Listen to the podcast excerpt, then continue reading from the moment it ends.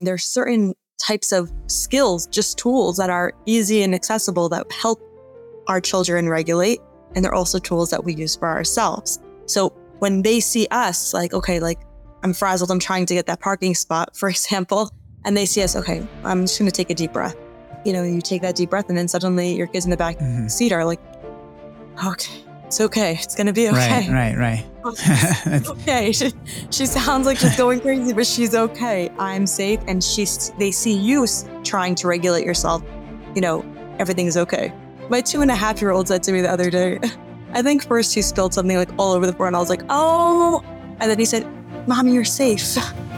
and he's two That's and amazing. A half. Yeah. Wow, because that's, that's awesome. something that we talk about a lot. You know, when he's very nervous about something, you know, I'll reassure him, say, okay, we're going to work through this. We're going to figure out, you're going to come up with a solution for this. Right now, I want you to know you're safe. You don't have it figured out. You're worried, but it's you're safe. Now he's two and a half, but he knew enough that when I had the situation, when he saw me respond responding like that, he said it to me. I didn't prompt him to. Meaning, we can teach our kids this right. through our engagement with them, through our interaction with them, and then they really can use this the tools.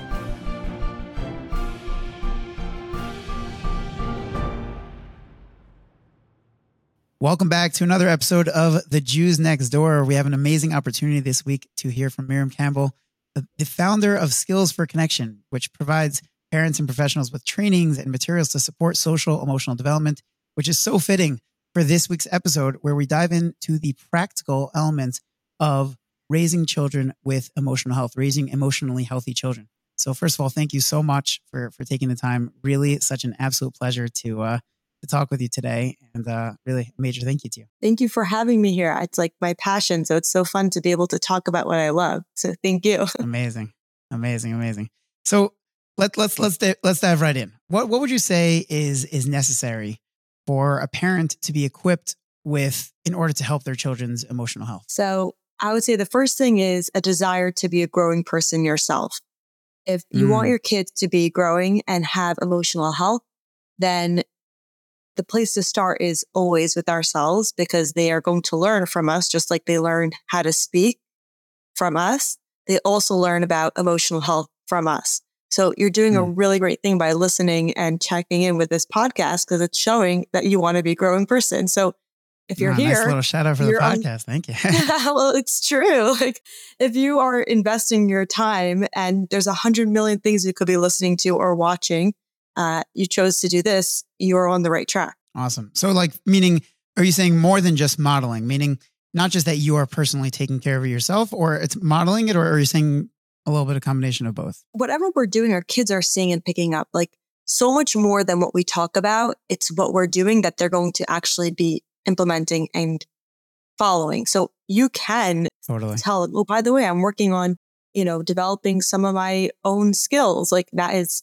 direct instruction versus like letting them see you. Oh, sh- you know, when parents go to Sheeran, oh, my parents go to parenting classes. Oh, my parents go to, you know, mm-hmm. organization classes, whatever it is that you're doing to be a growing person, you're modeling development and modeling growth. And that is health. Health isn't that we have it all figured out. Health is that you are growing. Like that's what being alive so is. what what does that look like in terms of emotional health? So emotionally with like you mean like what does it look what is the expression meaning for, for a parent, meaning in terms of for a parent to be a way to I mean, what does it look like for a child to be seeing their parent as working on their emotional health in a way that, oh, I should, you know, I, I need to be emotionally healthy too. And like that they see that model and therefore that's something that is going to be important to them and that value is going to be given over to them. Okay. So it's always like, as I said, like it's a, it's a parent first model in that when we uh, are experiencing our life and any of the challenges, the struggles, any of things we're anxious about, any things we're feeling nerve, you know, anxious and nervous,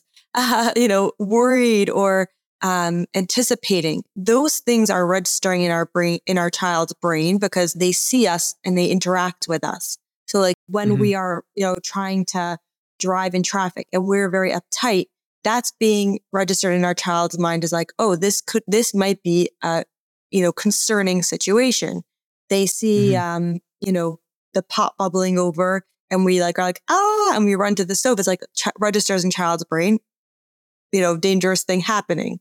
Um, right, you know, right. when they see like us cooing at a baby. So whatever we're doing, they're going to be registering. So it's not really like it's when we talk about emotional health, it's not really like separate from anything else that it's, it's involved and integrated in everything we're doing. You know, th- this is really why I work with parents because right. parents are the ones who are showing us how do we interact with our life. Emotions are part of our experience. They're part of the way we think. They're part of everything we're doing. So our parents who are showing us how to live are the people who are going to be showing us about emotional health. Sure, sure. It's such a great point. It's totally a great point. So it, let's, you know, getting in, into a in, a in a practical sense, what does emotional health within a child look like? And and I guess you know, I guess let's try to look at it in terms of like the different ages. You know, like starting a toddler, getting to like middle school age, then getting to high school, teenage, and then maybe even adult. Like, what is what does that emotional health look like? At the, you know, to be an emotionally healthy child or teen, what does that what does that exactly look like? So I would say um, really across the board, it looks like the capacity to be adaptable, the capacity to be able to grow and um, uh, sort of, you know, roll with the punches. When I say roll with the punches, I mean like, um, you know, baby is bouncing on the thing and the blanket got moved out of them. They can move their hand and readjust. The more sure. emotionally stable they're feeling, the easier it is for them to adjust. The easier it is for them to adapt and problem solve and come up as they get older or even, you know, a young child in their environment. That is like a really good symptom for us to see if our kids are really able to adapt. So that could be having a conversation at home versus having a conversation at a bar mitzvah, at their cousin's bar mitzvah with new cousins that they haven't really spent time with or being able to sure. adapt where, um, the plumbing is out. Now, how, how hard, how hard is that for them? How hard is it when mm-hmm. they have a substitute teacher? That's going to give us indications of how is my child doing overall? The more adaptable they are, the more flexible they are, the more they're at a place where they have enough cushion in their emotional world that they're able to sort of pivot as needed. The more that got it, got it. the the less cushion they have, anything that dips into it sort of like makes them hit rock bottom. Sets they go them from, off you know, and like yeah, got it. And parents will tell me like, oh, like my child's going from like zero to ten, like in an instant. Like what's going on? Obviously, there's other mm-hmm. components to take into account, but like that to me is an indication like, oh, they need to have like a general self sense of self or a general sense of uh, emotional safety or a general sense of understanding of their environment, you know, which is something that we work on with parents, helping them develop those things with their kids. But that, sure. those, that's like a, an indication to like, you know, if you're wondering like, oh, how's my child doing emotionally? Mm-hmm. That's indicator. Got it. Got it. Okay. That's very helpful. It's a great, great, like clear, concise, like definition of it.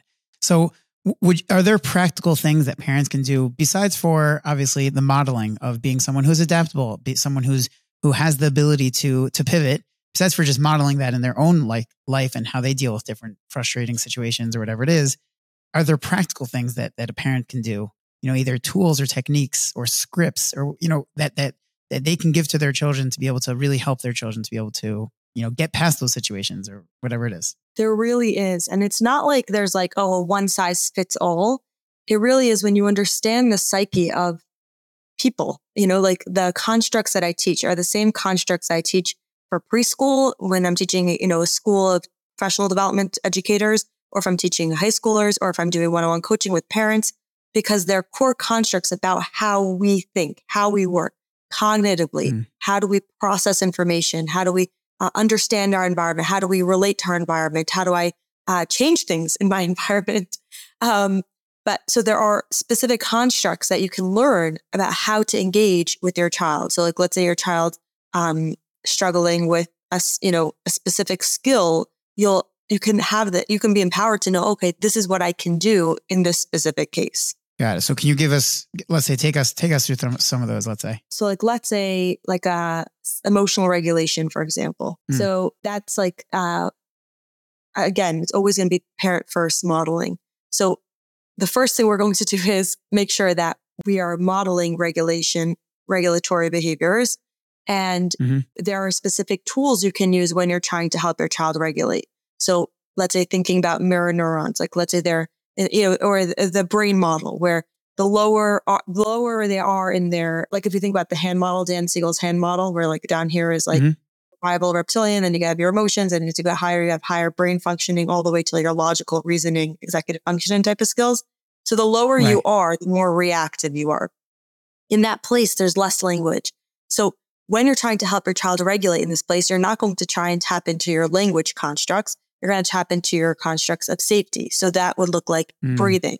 So you would face, you know, stand across your child, breathe in deeply. And from a neurological, biological survival thing, your child will very often imitate that. Um, uh-huh. teaching them how to hug themselves. So that way their body has a physical message of I'm safe. A 20 second hug, you know, research shows helps send that message to the body. You are safe. Um, there's certain types of skills, just tools that are easy and accessible that help our children regulate. And they're also tools that we use for ourselves. So when they see us, like, okay, like I'm frazzled, I'm trying to get that parking spot, for example, and they see us, okay, I'm just going to take a deep breath. You know, you take that deep breath, and then suddenly your kids in the back mm-hmm. seat are like, okay, it's okay. It's going to be okay. Right, right, right. okay. She, she sounds like she's going crazy, but she's okay. I'm safe. And she's, they see you trying to regulate yourself. You know, everything's okay. My two and a half year old said to me the other day, I think first he spilled something like all over the floor and I was like, oh, and then he said, mommy, you're safe. and he's two That's and amazing. Yeah. Wow, because that's, that's awesome. something we talk about a lot. You know, when he's very nervous about something, you know, I'll reassure him, say, okay, we're going to work through this. We're going to figure out, you're going to come up with a solution for this. Right now, I want you to know you're safe. You don't have it figured out. You're worried, but it's, you're safe. Now he's two and a half, but he knew enough that when I had the situation, when he saw me respond, responding like that, he said it to me. I didn't prompt him to. Meaning we can teach our kids this right. through our engagement with them, through our interaction with them. And then they really can use this, the tools. Totally. You know, I don't know if you're familiar with uh, the new, the newer Uncle Moishy's uh, Baruch Hashem song, but uh, I, I yeah. find it to be like a perfect script for a kid because like I, I had it, I had it with my son where one time we forgot his his bag at home, and, and when we I dropped him off at school, and I realized, oh, I was like, oh shoot, I'm so sorry, I forgot your bag at home. And he's like, mm-hmm. No matter what comes your way, Abba, everything's gonna be okay. Baruch Hashem, and it was literally word for word what the song is, and it's like he had this script in his head of exactly what Uncle Moishy says. No matter what comes your way, it's gonna be okay. Baruch Hashem. Yeah, and I was like, wow. Like, first of all, love you, Uncle Moishy. Thank you very much. That was awesome. And like, but like, exactly like you're saying, like giving them the, like, when we listen to that song a lot and, and, and actually like now I try to like listen to it with them on the way to school. Cause like try to like remind them like, no matter what comes your way, it's going to be okay. No matter what, like to give them that ability to like, to be able to pivot, to be able to be flexible. So that's, uh, that's, that's awesome. I love that. Um, yeah. And one of the things I just want to add to that, I did say both of them to him. Like I said, like you're concerned about this and you're also safe where we can experience mm. two emotions. We are inherently safe and we're also worried. So usually I'll start with the worry because at that moment, that's what they can connect to more easily. That's what they're experiencing. Right, that's what right. their, their blood, those hormones of adrenaline, of, you know, the, uh, the cortisol, like it's, it's, that's what it is. It's fear, you know, whatever, however they experience right. it, you know, some kids like will sweat, some kids will face will turn red, some kids will start clenching. Like you can, you'll notice your child's uh, reactions when you, when you pay attention to it and be curious about it and start there because they'll hear you more. When they first see like, oh, they understand me, they get where I'm coming from, suddenly they're going to tune in and be like, okay, you know, I have this emotional regulation thing. And one of the visuals I use is like, they're sort of throwing them a lifeline where it's like, I now, the situation didn't change. The whatever, you know, terrible thing that has happened in their life. And obviously sometimes it really is terrible, but sometimes it's, you know, their ice cream fell which is very terrible. but that calamity that ex- they're experiencing, you threw them a li- lifeline, not even that, oh, I'm going to get you a new ice cream, but just I'm a lifeline of my parents with me. My parents sees right. me. It's like a validation of like, I, I, feel seen, I feel heard. Exactly. And it also gives them an opportunity right. to label that emotion. So then later on, when we are talking about in some type of, you know, storybook or, you know, when in, you know, Parabet's song, she's saying it's like, I'm worried. Oh, oh, that was worry. You know, like it gives them that. Mm. It's very mm. helpful that anchor. Yeah. So you're saying being able to give children the ability to to both label their emotions first, like first first and foremost to to feel to feel validated, to feel heard, and then being able to give them the proper either terminology or the words to be able to kind of label their emotions, and then giving them some sort of technique that they either they see you doing it, like that deep breath or what whatever that is. That that's your that's like a model you're saying. Right. So like um, I, I spell it out and explain it more concretely with the I see, I think, I feel, I choose model. But that's the idea. Um, one of the pieces when when you label it, um, I'm blanking on uh, his name. He's involved very much in somatic work. He always says, "Name it to tame it."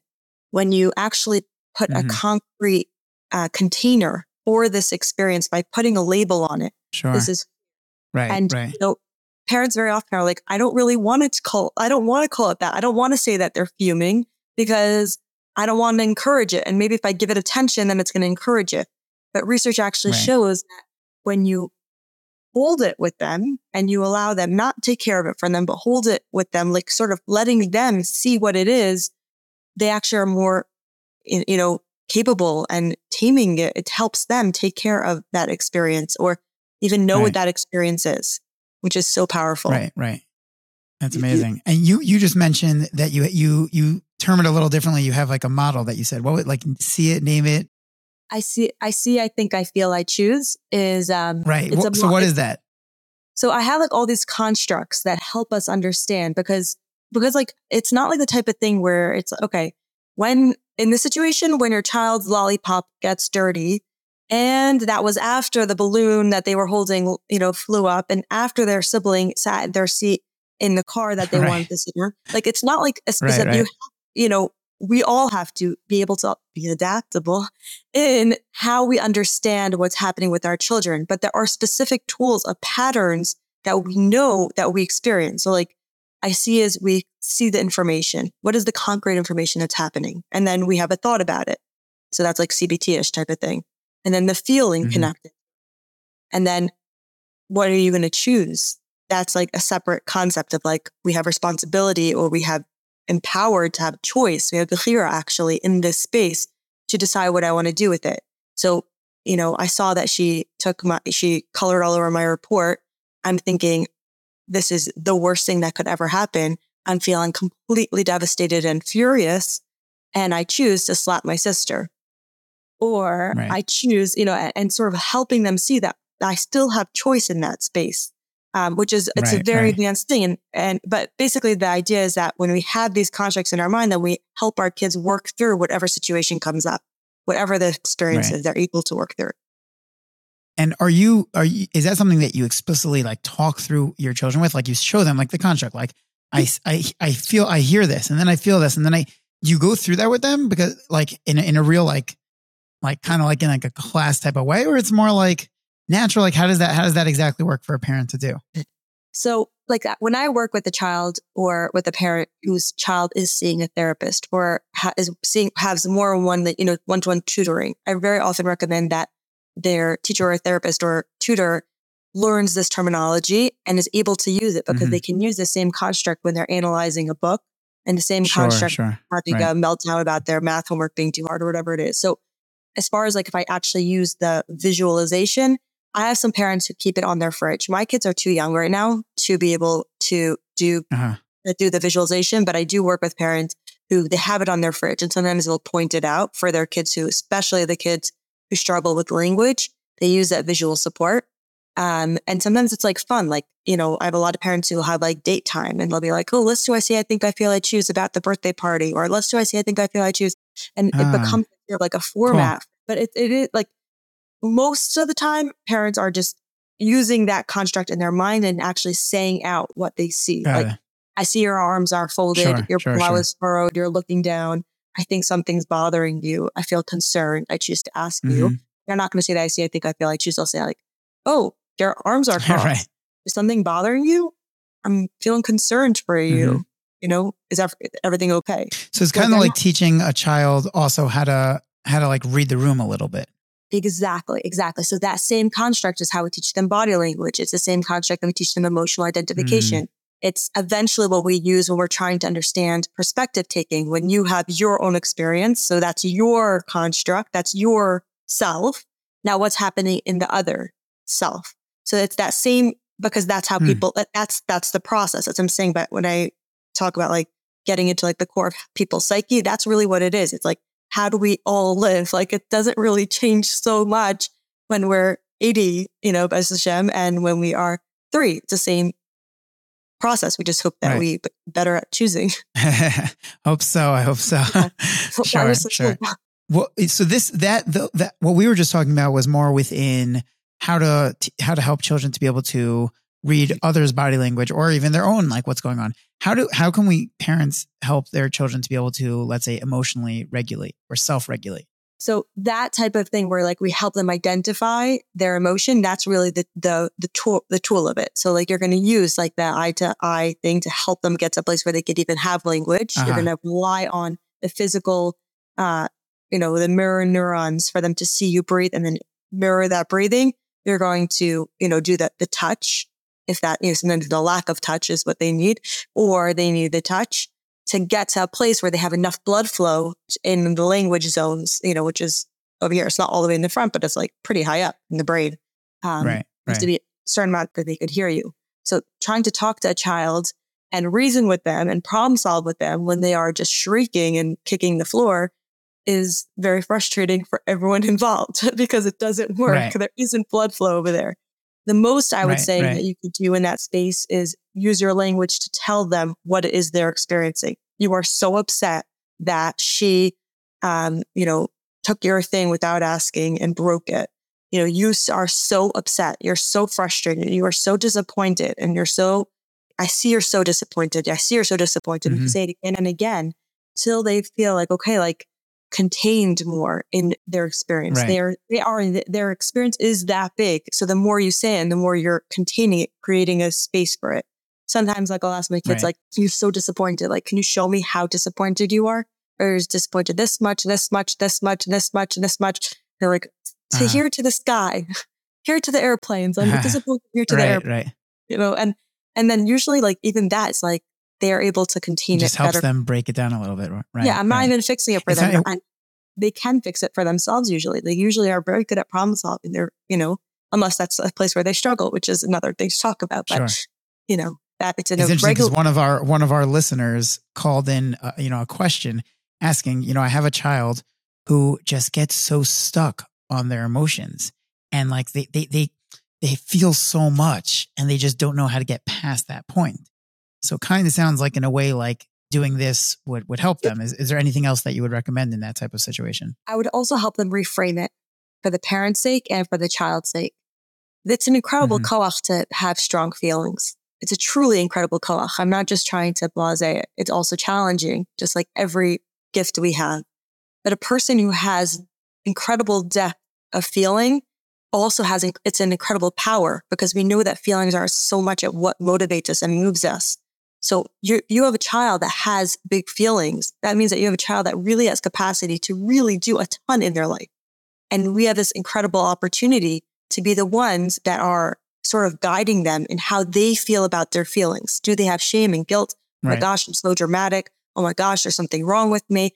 Um, why can't I be more good? Why can't I be more, you know, that internal feeling of that is normal. And I and I just want to say Right. Right. Not that it's easy for the parents always, but that reframe is very, very empowering. So then when our child is melting down, this is our opportunity. It's not like, oh, this meltdown is getting in my way of going to the hospital that we're running late for, which it might be. But it also, aside from that, is the time when your child is now learning about their emotions and learning about how they can interact when they are so frustrated when their mother-in-law, you know, in the future at some point did this very upsetting thing and they you're now giving them the opportunity the tools to figure out how to cope with emotion oh let me figure out Mm. what's going on what is it that we Such see a great way of like looking at it. Wow. I love it. I love it. It's amazing. Just to like look at it as like this is an opportunity. It's amazing. and it's hard because we're such functional people and not only Right. not always sometimes dysfunctional but we're so much about like dinner has to be served and it does and bath time has to happen and laundry has to happen and homework has to happen and we have to catch the bus or get to the carpool before they honk for the sixth time or you know their shirt ha- their backpack has to be zipped or all the stuff's going to fall out you know right. pressure, function, function, function, function. And these are things that are so important. But when we put the emotion at an equal level of that and say like, okay, like when they're feeling good, they're actually going to also function better. Like a child who is like feeling, you know, safe in their body is going to be able to focus more and be able to actually follow directions more if you want to think about it from right. practical perspective. Yeah, yeah, no, it's very true. It's very true. Pivoting a little bit, you know, on our topic of pivoting, you know, another aspect of of an uh, of an emotionally healthy child, I, I, I, you know, is a lot of their their social interactions and their ability ability to have healthy and positive social interactions. How can parents help their children develop social skills, just like the ability to to be able to communicate best, both with both with their parents and also with friends, and the ability to feel comfortable in a new social setting to just go over and introduce yourself, to go over and make new friends, starting a new school or starting in a new camp or when you, you know, or whether you're talking about young children or old children, older children. How does that, uh, you know, how can parents help their, help their children in those situations? So first of all, parents are the ideal person to be the one who is doing this work with their kids. I did um, social skills work with kids as a speech therapist, as a social worker, one on one for years. And again and again, I saw that progress that's made when parents are involved is like, you can't even compare because social skills isn't um, my math teacher um, in middle school. I was not the best math student. Uh, he would always say, uh, Mary, math is an observational sport. it's something you actually have to do in order to learn it. so if that's true about math, right, it's right. not much more about social skills. So like if a child is trying to de- develop their social skills and they're sitting in, you know, even a one-to-one session, even if they're doing social stories and even if they're doing, you know, where they're thinking about what it would look like, where they're acting it out with puppets, those things are really good. Like if let's say they're doing so, those, those are helpful. But what really is helpful is when parents are the ones who are who are working with their kids. Like it's there's no shortcut to actually doing it. I wish there was for math, but there isn't.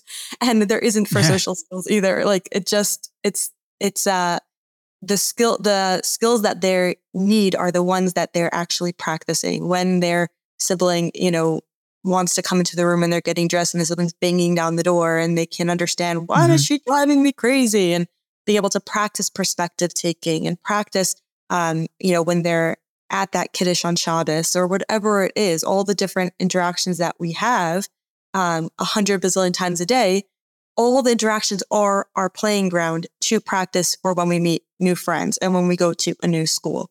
Um, sure. And again, like we can talk about it with our kids, like we could talk about it overtly, but the, and, and sometimes even after the fact, like, oh, you know, I saw that, you know, you met that cousin. What are things that, you know, you could ask her about tomorrow when you see her in the morning or beforehand if you know they're nervous. Like um, I'll have parents that'll say like every time my child meets somebody, they always say like, "Hi, what's your name?" because they want to connect. They just don't know what to say after that. So sure, like, or sure, or they'll sure. try and like hug everybody, and they're like, everyone's like a little bit, oh, why is she touching me? You know, stop, stop touching uh-huh. me. But really, the child's just saying, yeah. I want to connect. So then the parents have an mm-hmm. opportunity mm-hmm. to practice. Okay, like so first we could ask them what their name is, then we maybe ask them what they're, where they're from, try and notice a top, uh, something that's interesting to them or something that's obvious about them. And part of that is when we, when we're really doing that. See, I think I feel like choose model, we're, it helps us learn how to notice what's going on in other people's worlds, which is a prerequisite to know what to talk to them about. You know, like that's where the, the weather conversation comes because everyone experiences the weather, but that means the weather's happening in someone else's world. But Right, that's right. underlying if you're thinking about what's actually happening. Like what so the more you understand about, okay, what what how does conversation work? If let's say that's something that your child's struggling with, then you can learn then you can know, okay, this is the type of topics I could discuss with my child beforehand to practice with them. Got it. Got it. So it's it's it's they're always gonna be getting the practice, but it's kind of helping them to either have some scripts that they know like what to do going into it or giving them some practice, even like practice runs with you of like what you can talk about. Yeah. And and there's all like the the more that they're hearing it all the time, like if you talk about perspective taking all the time, and let's say using the I see, I think, I feel, I choose model for yourself, and then the I see, I think, I feel, I choose model for them. Like, oh, mm-hmm. your baby sister. What is she, you know, what does she look like? Oh, she looks like her, her eyes are shut and there's tears coming out of her eyes and she's screaming. And what do you think she's thinking? Oh, get off of me right now. Mm-hmm. And how's she feeling? Very defenseless. You know, that's what's happening in your baby mm-hmm. sister world. From your world, you're thinking, my baby's so cute and you're thinking you love her, you just want to hug right. her all day, and you're feeling so much love.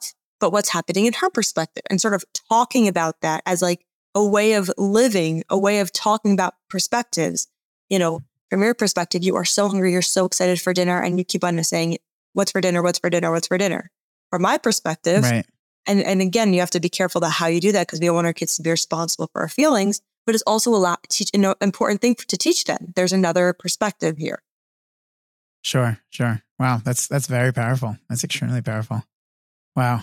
What about you know giving them the ability to, or helping them to give to to give them the skills to be able to communicate their emotions because that's like a whole nother level. Meaning not just social skills, but their emotions, which is something that they like. They know there's something that they're feeling, but they don't know what's going on, or they know that they know exactly what's going on, but they don't even know how to communicate it. Yeah. So, so again, like using the constructs that we have as far as I see, I see, and then labeling the things that externally you could tell about the emotion.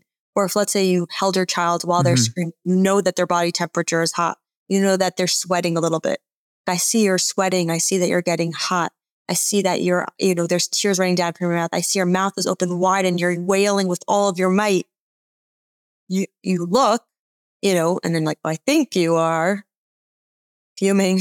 I think you are aggravated. I think you're so disappointed. I think you're so frustrated. And you give them that emotional language within that construct. They start learning about that experience. They start, oh, that's Right. that experience. Oh, okay.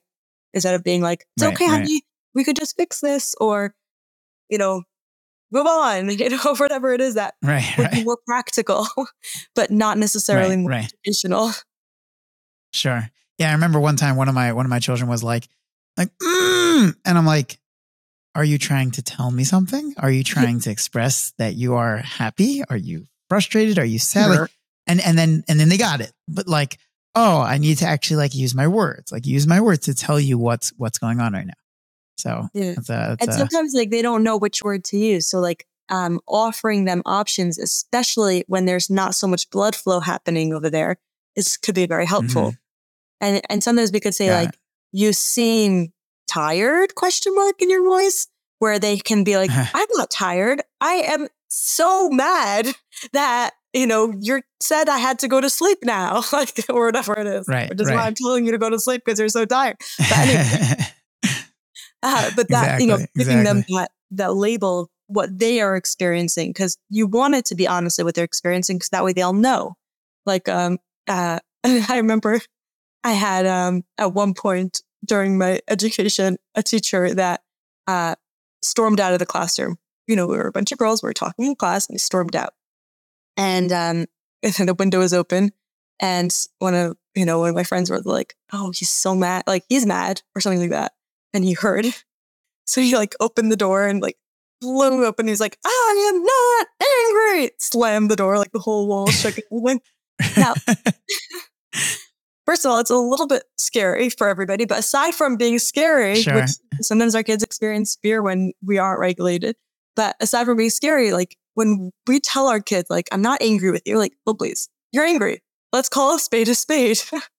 so Right, we right, might right. not want to be angry because we don't feel like that's really the way we're supposed to be responding, but we are angry.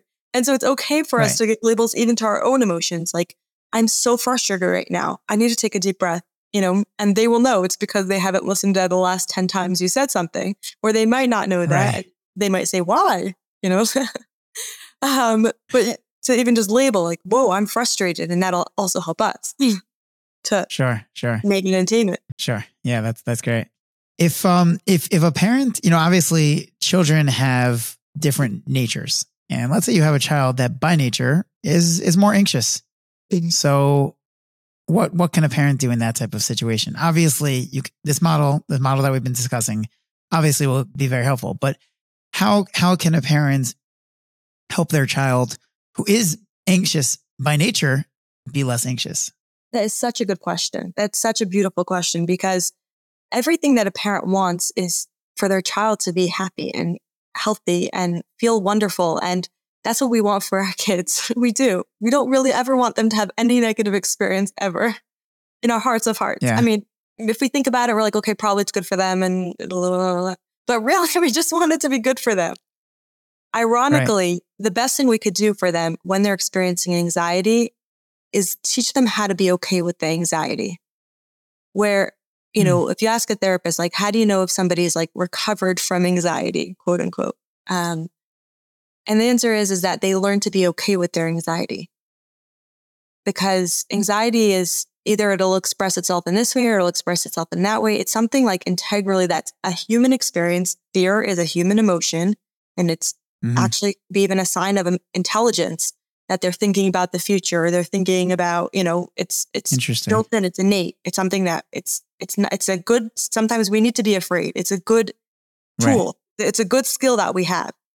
When we have, so you're saying issue, rather than trying to like fight it, it, you got to just embrace it a little bit. Right. And it doesn't therefore mean like, okay, so I'm afraid that if I go outside, then, you know, I remember like when I was a kid, like there was like all the bombings in, in Israel. And like, I didn't want to go to sure. any public Jewish event because I was scared that there would be a terrorist attack.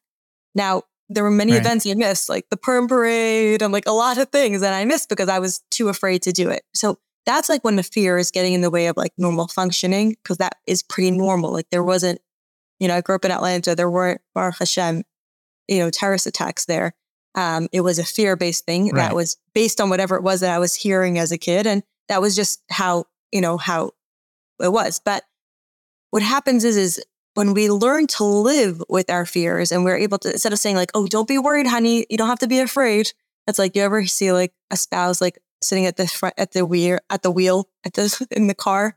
And the other would say, calm down, honey, calm down. Like, are you right there's anything that will calm down, it's you saying calm down. like yeah. like a fire coming out of their smoke out of their ears. But um when we have anxiety and we we tell them like don't have this anxiety now suddenly this anxiety is also something to be nervous about it's this bad thing that's happening mm-hmm. So not only is the situation else to have, so you're saying it, like builds it up even more, right? Right. right. Oh my gosh. Now, if we just ex- like accept it, it could sort of like happen and go. That doesn't therefore mean the thought changed. We might still need to have a reasonable conversation with them. You know, be like, okay, so where first we would do like that. I see, like, okay, so where are you experiencing it in your body? Where is the anxiety happening right now? Your stomach is tense. Mm-hmm. I remember I at one point had a student um, who every day she was very she she had I, I was like an assistant in the class and she was very I was an assistant in budget places so don't think it's you if you're listening to this. But um, um, there was a one of the teachers they were this child was very afraid of. And the child had like literally developed ulcers you know holes in their stomach because of anxiety. Oh wow. Oh so, my gosh. yeah. So it would be helpful for this child i mean aside from more conversation and more support that's needed but they to even just be like, okay, so where is it in your body? Oh, it's right here. Okay, let's hold it. Let's take respect it. Let's take care of it. Let's listen to what it's saying. It's saying that you're very afraid. It's trying to protect you from something.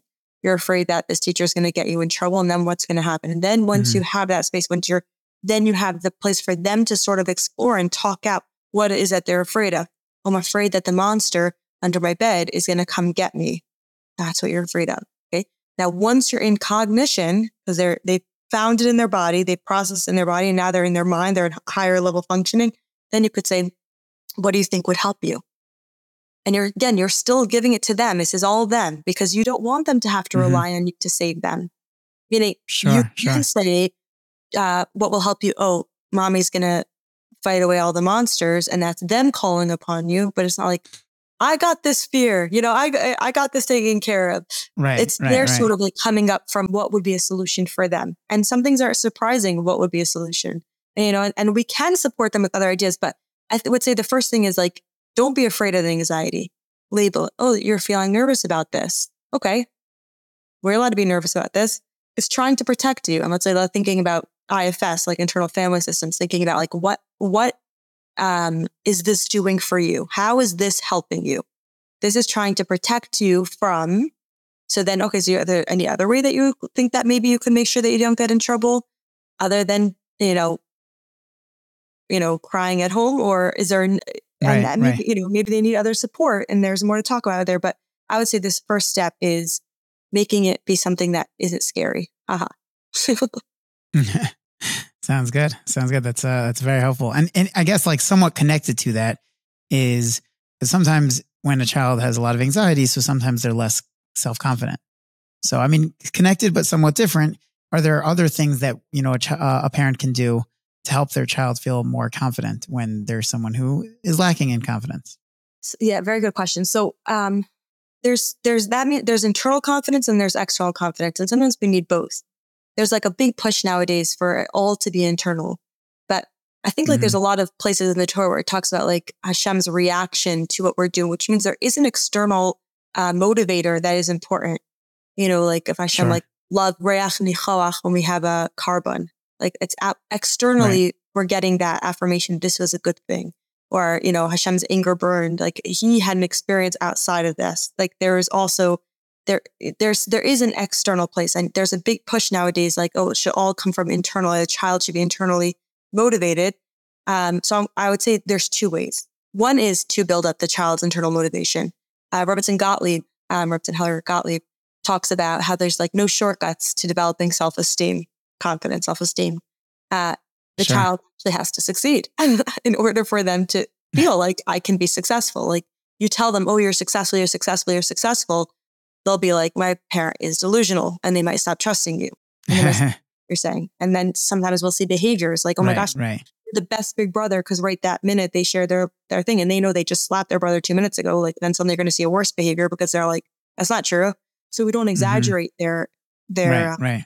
thing. But let's say they see that they're actually experiencing success. So this means like either you're giving them opportunities for success or they already have built-in opportunities for success. Oh, I see that you pulled your chair all the way up. Your food all went all into your mouth. None of it's on your lap. None of it's on your shirt. I see that um Mhm. uh your your bag is zipped the whole way. You know, like uh all your homework is uh ready is ready to go in the morning. I see that you got out of bed without, you know, me needing to get you. Or I see you got out of bed right away when I got you. Or I see that you got out of bed Right. second time. That was so much faster than yesterday. So they actually see their successes and that is from externally. And we can only do it if we actually see them as like as good. you can't you Right, can't right. say words that you didn't think of. you have to have thought Totally, of it. It means totally. like you have to have seen it. So it's that's the part from ex- externally. It's a a lot on the parent to notice where they're succeeding and point that out to your child, and don't exaggerate Totally. Yeah. with really what happened. Awesome.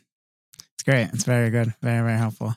I want to go back to a topic we we we we spoke about this in the beginning, but going a little bit of a different route. You know, we spoke about in the beginning about how one of the main the first points when it comes to raising emotionally healthy children is, you know, the parents and how how our emotional health is. So what about if a parent, let's say, doesn't um is, is struggling with their own emotional health? So then how can they then raise an emotionally healthy child? Meaning, is it impossible at that point? Because you know you were saying it's like such a crucial component. So, but but you know, one of our listeners is you know struggling right now with it and wants to know what what can they do? What what what you know what what what can someone do at that point? Or First is there all- anything they could do? Yeah. First of all, I'm so happy you have at least one honest listener that they're struggling because we all are struggling in that none of us are already finished products. You know, none of us show up as parents finished products. I sort of think that that's partially why Hashem makes it that infants need us to feed them and burp them and put them to bed, but don't necessarily need us to like, you know, to, to for them to be able to confide in us in in our feelings. But we sort of have like we grow as we become parents and like probably the time our kids need us the most emotionally is as they grow more and more and we actually have this opportunity to grow so it's healthy to be involved in our own growth and developing health everyone has a different starting point you know and struggles in different levels and areas but the process of struggling is actually the process we actually want our kids to be involved in our kids aren't Mhm. going to be perfect just like we aren't perfect, just like there hasn't been anybody, Right. the people that Hashem said that never sinned, you know, and that's only, you know, notable by the fact that they also didn't sin because they probably could have sinned, meaning that none of us, Right, none right. of us um, are finished. We all are in the struggle, which means that our kids are going to see us struggle. Like there's no one who knows our struggles more than maybe our spouse and our kids. You know, they Mhm. know the best. They know better than probably therapists. Very true. They know where when we're about to lose it. They know what things we're we're sensitive on, which things we're insecure about, which things we feel guilty on. Later on, they're going to use those things to help us develop more, to know even more about Right. what things we should work on, where we need to develop more honesty and more process and more everything. Because Yeah, the biggest muster is is our own children and like Yeah. our own de- dealings with our children. Totally. Yeah. So I would say the best thing you could do for your pa- for your child as far as modeling emotional health is be growing person. Like mm-hmm. um, letting our kids see I am dedicated to improving myself. That there's nothing better than we can give them. Like right. You know, so so I actually have um, a WhatsApp group and today we were talking about on the group um, different parenting models.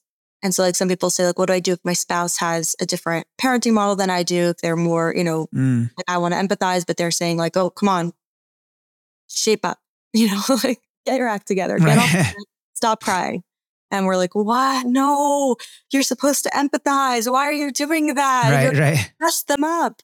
You know, and so we were talking about how like kids also grow from, first of all, what they don't want. So they see like, oh, well, I don't want to do that because I didn't like how that felt. So then mm-hmm. they learn, yeah, I don't want to do right, that to right. parents. I don't want to do that to my friends. I don't, you know, the, there's, an, we don't have to be perfect in order for our kids to grow. So they might not think that we're perfect. We're not. Shh. Don't tell them. They know we don't have to hide that we're not perfect, but we do want right to be the best model. What could we be a model in? Let me be an, a model with uh, showing them that I can acknowledge when I made a mistake. I can apologize when I made a mm-hmm. mistake. I just did something right. that was painful to you. And I'm so sorry that I caused you pain. What was that like for you? Oh my gosh, I'm hearing even more about this pain. And that's actually going to help motivate us to even be better parents because now we un- we're in a relationship with our child. We see how it's impacting them. Uh, Tamar, Dr. Tamar Perlman talks about this, like how in a relationship, uh, you're able to make so much more progress because you see immediately the response and the reaction that it has in a child. So we oh, don't have to be afraid. We just have to be honestly present in what's going on. Um, right. You know, she actually one time uh, gave this mushal of like a, a, ch- a parent who is blind and is using a cane to, you know, find their way around. Beautiful. They figured out a way to function. Now, while they're trying to find their way around, they keep on accidentally hitting their kid's leg because they're trying to find their way around and their kid's around. Right. Now, that parent right. is not trying to hurt their kid. They're not. Also, the kid has bruises, but they're not right. trying to. It's not malicious. We're not trying to be, you know, anxious or depressed or uh, struggle mm. with, you know, wow. finding the right problem solver. River. That I, she's amazing. Yeah. I highly recommend if anyone can listen to anything that she does, you should. I learned so much from her. Um, but the child also has a bruise. So it's important for us to discuss our child's bruises with them. We say like, oh, like, oh my gosh, I lost control and I felt overwhelmed and I was trying to, you know, and I should have taken a deep breath. I'm so sorry. Like, how did you feel when I screamed at you? Was it scary for you? Mm. Were you feeling, how were you feeling? Oh my gosh. Now, right we can also model for them what that looks like not to like be stuck in guilt. Like I don't have to beat myself up. I'm not a bad person because I screamed at my child. It means that I made a mistake. I really made a mistake. I hurt my child. I screamed at them. They have a bruise. Didn't try. I wasn't trying. My intention wasn't let me hurt my child. Sometimes we're so aggravated. We feel like I want to bother my, I want them to learn already. maybe if I yell at them, maybe if they're sad enough, but that's not really our intention. Our intention is for them to do whatever it is that we want them to do. Our intention isn't, you know, right. we're trying to get around. Right. We're using our cane, but we keep on bumping into our kid in the way and they they have mm. bruises. So we have the capacity to model what does tshuva look like? Okay. We, we admit I screamed at you. I hit you. I pushed you a little bit too hard into that car. I, you know, grabbed your arm a little too roughly over there. Uh, vidoy, right? Mm-hmm. And Harata, I'm right, so right. sorry to have hurt you. And you can even hear them. Let them process their experience. Let them hear what does that look like? You're doing the best thing you could do for them because they are going to make mistakes in their life and their relationships. And now they'll know how to correct it, how not to go into lot, you know, denial, not to go into blame or guilt or depression, or they'll know what to do. So if you're struggling with your own emotional health, now you have an opportunity to be the best parent because your child is a human being also. And Robert sure. Green from uh, Phoenix, or Shimon Green, he talks about how like, you know, sometimes people be like, oh, the parent had bipolar and then the child had bipolar. Oh, like oh, it runs mm-hmm. in their family. And he's like, please, like Hashem doesn't need genetics. that child needed a parent who had bipolar. So that parent was the best Mm. person to understand this child. It's not accidental. It Wow. just like have Wow. like cards like, oh, let me throw that one wild card. You know, no, Hashem says this Right, right. child needs this parent's empathy because they will understand it. Or maybe the parent needs this child to be like, oh my gosh, like I, my child didn't ask for this diagnosis or this challenge. I also didn't. And they might have compassion for their child and then we teach them to have compassion for themselves. It's a whole, it's, it's, Hashem does it perfectly. You don't have to feel like, oh, if I have an issue, and that's like the concept. I- Right. Like that's the concept of like the apple doesn't fall far from the tree because like our children are going to be very similar to us. And therefore we can help them as they go through the same struggles that maybe we have and help them to like perfect themselves in those areas. Or not necessarily perfect because like we're not perfect perfect, yourselves. No, but yeah, perfect. We're trying. We're trying to. We're trying to be as Hashem like as possible. That we are. We're that we're always trying to do that, and that's and yet Hashem gave us these these ways to actually make it meaningful. That that accomplishment is meaningful because we have struggle, because we have challenges, and it reframes the whole thing. Totally. And what, what and what like what would you say should a parent do when they say they realize that their issues that they're dealing with, like let's say, you know, as a child they were so unheard, you know, or the, as a child they were so ignored, or they always felt so overwhelmed. So you know, and then that's impacting their parenting right now. So obviously, not not, not necessarily that it's something that their child is dealing with, but that their issues that they, you know, are, are like so like deeply rooted in them are now impacting their parenting. So then, what do you do? Yeah, their starting point is at a different place than maybe their friends in this area. In this area, it's a place where Right. you might have to work harder, or they might have to do more therapy or more uh, role playing or talk Mhm. it out with a dear friend or a rub or somebody that can help them process. And they could do role playing and they can ask their their spouse for support. And you know, being in that interplay with the honesty of we are all growing, we are all part of the journey. It's not, you know, it's not bad when we struggle. It's our, this is the moment. This is the moment when we talk about learning how to have, you know, self control, like Yitzchak, to learning how to have, in Yitzchak Avinu, or like, this is the moment that I'm practicing that. This is the, this is the struggle right here.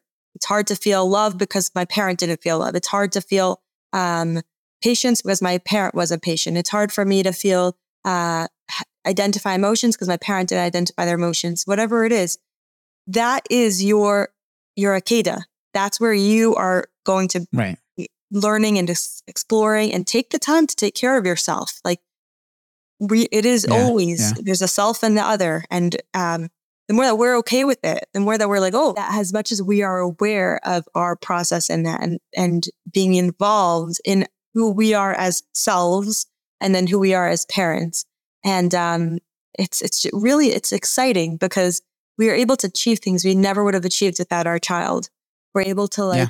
So true. find places inside of our yeah like i'm i'm my own journey as a parent i'm like oh i never thought i could give my a lick of my ice cream. I like ice cream. I never thought i could be that you know giving or caring. Like i never thought that i could like allow my whole dress that i just put on for this chasuna to get ruined and like still think my kid is cute. You know what i mean? Like i didn't know that i had that Right. bandwidth and like probably i didn't when i started out. But like as we learn and develop our scel- selves and um, our internal skills, it's it's beautiful and it's exciting, and we can go, you know, bungee jumping in our in our world of beyond where we ever could have, or whatever it is. I don't know uh-huh. if you ever want. Yeah, totally, You totally. accomplishments you never, you never thought you could, and it's wonderful and it's happy and it's joyful, Yeah. and that's how it could be for our kids also when we see it like that. It's amazing, amazing. So many incredible, incredible points. Um, as we end off, is there any final message that you would like to share on, you know, the practical aspects of how to raise a socially, emotionally, social, uh, a an emotionally healthy child? the thing I'm thinking of whenever we want to do anything in life, not specific to parenting, is tefillah. And it Mm. really is the case. It really is the case. If we want Beautiful. to have help for, you know, trying to not yell the next time or trying to be able to notice something good about my child who's literally, you know, poking at all of my sensitivities that I had as a kid or Yeah. all my things, tefillah is the place to start. First, start with tefillah. And you can always, you know, from there, there's so many skills you can learn. There's so many tools that are available um, to for coaching or taking courses or learning things that there's so much available, so much available to help support you. You don't have to do it alone, but for sure, you don't have to do it without Hashem. He, you know, he, he's, he didn't, none of it's a mistake. None of your child's challenges are a mistake. None of your challenges are a mistake. And it's all, it's all just connected back to him. Bring it to him and ask him for help in every part of it. That, that's what I would say. That's an actionable step to take now. Amazing. Amazing. Amazing. Thank you so, so much. You have so much wisdom. And, you know, I know you mentioned that you have a WhatsApp group and you have so many, you know, you have so many different opportunities. So people should definitely sh- check out the, the show notes to find out more. And if you want to mention, you know, any, any other opportunities, um, you know, if, if you have anything else that you want to share, or, you know, you could share it in the show notes, totally up to you. But, uh, thank you. Thank you. Thank yeah. you. This I was, look uh, forward this to was truly incredible. I really my pleasure is is that so special to be able to again if you're still listening that means like how much dedication did you have to listen to the whole thing so yasher koach to you for your desire to grow and your desire to uh, be bigger and better and help your kids what a beautiful chesed that you could do for another neshama another person and um, if there's you know if there's anything that I can be supportive to you if you'd want coaching if you'd want to take any of the courses that I offer um, if you have questions about it, you can email me, Miriam at skillsforconnection.com, and we can uh, set up a time to talk. Hatzlacha Rabba. Amazing. Thank you so, so much. And uh, have a great day. Thank you.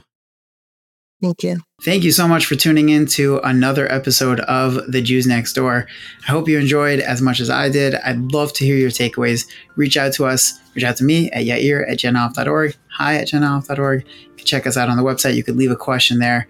We'd love to be in touch. Please be in touch. Check us out on Instagram at Parenting the Jews Next Door. Hit me up on Twitter at Yair Menshel. And we got we're on TikTok now too. We have some great content, a lot of really great insights into parenting, tips, parenting pointers, reaction videos, and quotes. We have a lot going on. We have a lot of articles. You, want to check it out. Check it out at genoff.org. You won't be sorry you did. And I look forward to hearing from you. And if you haven't yet subscribed to the podcast, make sure you subscribe and share it with your family and friends. Looking forward to another great episode next week.